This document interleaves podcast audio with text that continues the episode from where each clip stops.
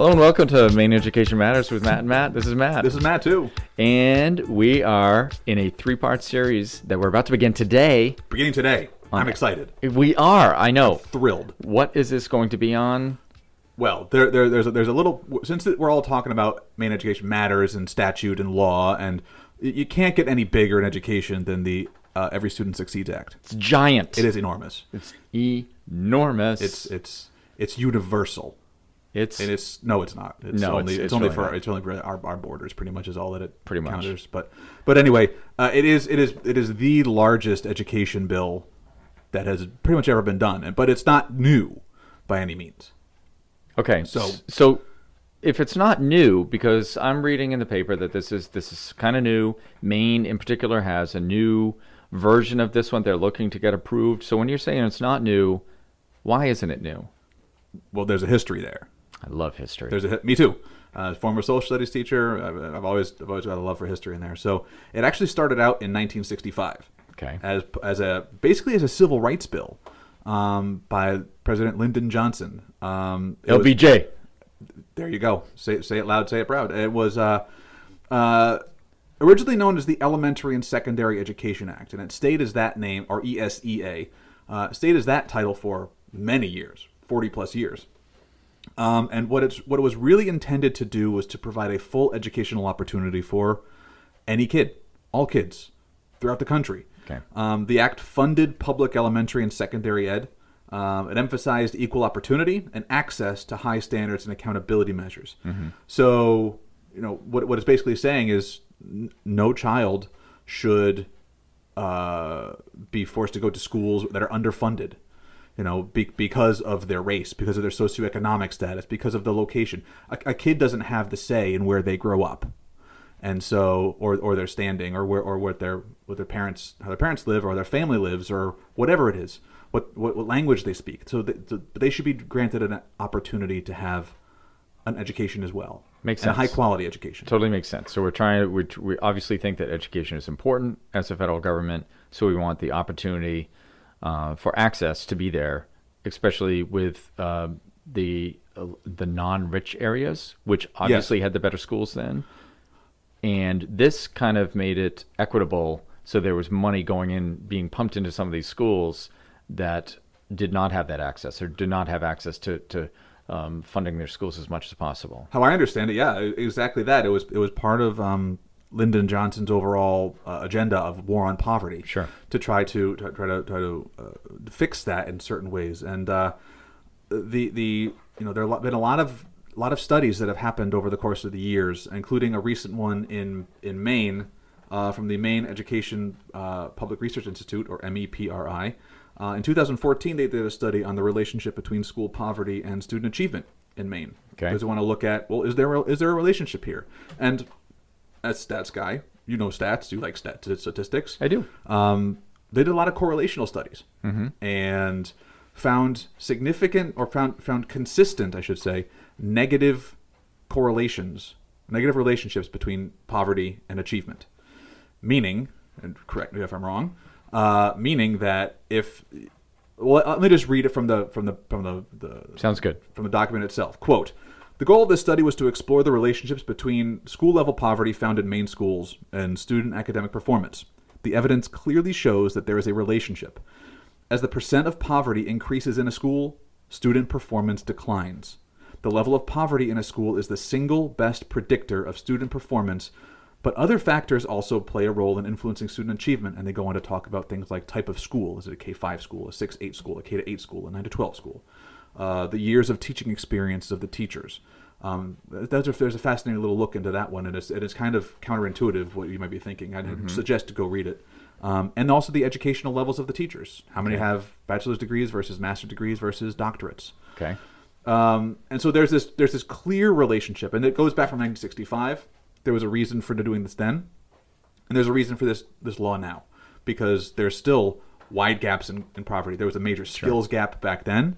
There's a major skills gap right now, and so this is a way. Uh, the, the reason why this, this this this law is so important is because it does provide that equal opportunity and funding for districts who need that additional support. Okay. So as we move forward through the years, um, first of all, before we get moving, do you think this has helped our school systems? Uh, obviously, we weren't around in like the 40s and 50s. Uh, at least I wasn't, Matt. So No comment. So clearly, I think this has helped.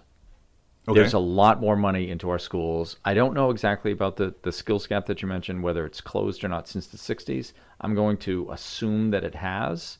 But as you said, it is still wide enough that we have to have an act like this in order to, to help. I- I, think that the bigger the, the whether, whether it's helped or not, we, we can we can throw a conjecture in there that we want to. Sure. But I think what's really important to remember is even back in the '60s, they were saying we're studying this and we're seeing that there's a direct relationship between poverty and low achievement. Poverty and achievement, I should say. The higher the income, the higher the achievement. The SAT has shown us that. There's there's statistical studies that have shown us that for, for years. That if, if you're in a more uh, wealthier household, you'll do better on the SAT. Not gar- not guaranteed, but statistically speaking Sure. um, on the norm. So I think the most important thing to think of is that when even back to 2014, when this study was done in Maine, it's saying the same thing. Th- 60 years later, 50 years later.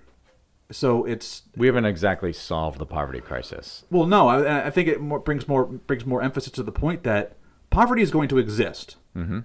I don't know. I don't know how we can fix the issue of poverty, and that's not what this is trying to do. I think this what this is trying to do is to say we understand poverty exists. We understand that poverty can and, and, and has a has a negative uh, correlation relationship to achievement. So what we want to try to do is to support those learners, those kids in those environments, in those schools and districts, because well, they deserve a shot too. So there was a big thing in the early 2000s that tried to emphasize this even more. There sure was. All right. So what was this? In 2002, is that what you're talking about? That is what I'm talking about. All right. about. The well, the Elementary Second Secondary Education Act has to go through reauthorization every five years, and so in 2002 it was it was up for 2001 2002 it was up for um, reauthorization, and it got huge bipartisan support. The House passed it 381 to 41. The Senate passed it 87 to 10. I mean, that's just astronomical numbers, amazing numbers for bipartisan support. And so the e- the ESEA was reauthorized that year, and they took a different turn with it. They took a turn with it to out of focus on more accountability. And what they wound up doing is they said, well, we think that every child deserves a chance. And we think that sometimes in poverty, sometimes other areas, sometimes schools, sometimes teacher education levels, whatever, children might be being left behind. And we believe that no child will be left behind. Sounds like one of those movies. Uh, thank you very much. I, I, I, I want to thank the Academy for uh, for all the, res- the support over the years. Uh, the but the No Child Left Behind Act. So when, when we think about no Ch- when, when you hear the words No Child Left Behind or NCLB, Nickelby, however you want to say it, it came around 2002. It's not a new law. It was a reauthorization of a very old law. Right. So it was just more like uh, repurposed. It was repurposed. Yep. um, with a more focus on accountability measures to kind of figure out how we can make sure, knowing that there's this difference in, or this this relationship between poverty and achievement, what have we done about it so far? Has it been enough? And what can we do going forward? Because we think that this is really important. Okay, so one of the things that was implemented the most that, that I think most people know about or have heard about is something called adequate yearly progress. AYP. So what this does AYP. AYP. Should we cheer? Should we do a cheer for that? Yay. Ready? all. okay. Eh. So it measured a lot uh, focused on English language arts and mathematics. Yes. So and it was really that's all it's measuring. That was really all that that it looked at. It was a, and the way that they decided to do it was through a standardized assessment or standardized assessment measure, what in the- and and they measured ELA and math. And what they basically did is they said in 2002 ish, they said, all right, schools, you're gonna get this test, you're gonna, we're gonna create a baseline. Mm-hmm. And then after 10 years or so, I forget the exact number, but I think it was 10 years. Yep. Um, your all your students need to be at this high level of proficiency or high level of meeting meeting the standards or achievement or whatever you want to say. And what they then did is they said, well, if you're starting at this point and trying to end at this point, let's just average out how many points you need to, to go every year, Simple. and you'll have that staircase. So you'll have a clear target every year of what to do of how to approve, how to how to approach, how to how mm-hmm. to how to improve, and your students will do it, and it'll be great and golden. And in ten years, every single one of our children, of our students across the globe, across the country, globe is a little bit too far, across the country, will not be have been left behind, and they'll be right on track or right on pace. 100% of them. Hundred percent of them. That sounds easy. How'd it work out? Let's go with not so well. Why not? Because 100% of kids is really hard to get. Yeah. Is really hard to get. Is uh, what can you get hundred percent of? Um, my dinner being eaten Really? Because I bet there's some left on the plate. sometimes. I bet there are crumbs. yeah, 100% is a It's- massive goal. It's a massive goal. So, and it was an honorable goal. It's a noble goal. Yeah, so you know, some of the people might be all remembering No Child Left Behind and being like, "Oh, those are the days." I'm not sure who of you are out there, but the intent of all of these things are are very noble. Yeah, I would it's, say. it's it's equal to it's to equal the playing field and to make it equitable for anyone, regardless of where they live, how they speak, what their socioeconomic status is, etc. Nobody's going to deny that, Right. Hopefully, that that all makes sense. That's what we want our ten- kids to get there. Ten senators did, and forty-one representatives did. See, I'm more interested in the ones that didn't vote because that does not add up to, you know, 538. So, anyway, So so there's been a sentence since then. But I don't. j- just saying. I don't think we changed the number of states since 2002. Maybe. oh, I see what you're saying in the Senate. Okay, Uh, yeah, there's ninety-three. Uh, the other one said 422, so uh, missing a few. Okay. So See, you're the math guy. I'm the math guy. I notice those things. All right. See, I'm, I might be in that in that part. So here's the thing that it really focused on a lot was since we, schools were being held accountable for ELA and math, a lot of schools pumped all their money into ELA and math only went went deep. and lost some of their other targets. Yeah, I mean, because the Their you- subjects. yeah, you only have so much funding, and so uh, unfortunately, in the wake of a lot of this stuff, you know, one of those this noble, great goal and an unintended consequence of this goal Yep.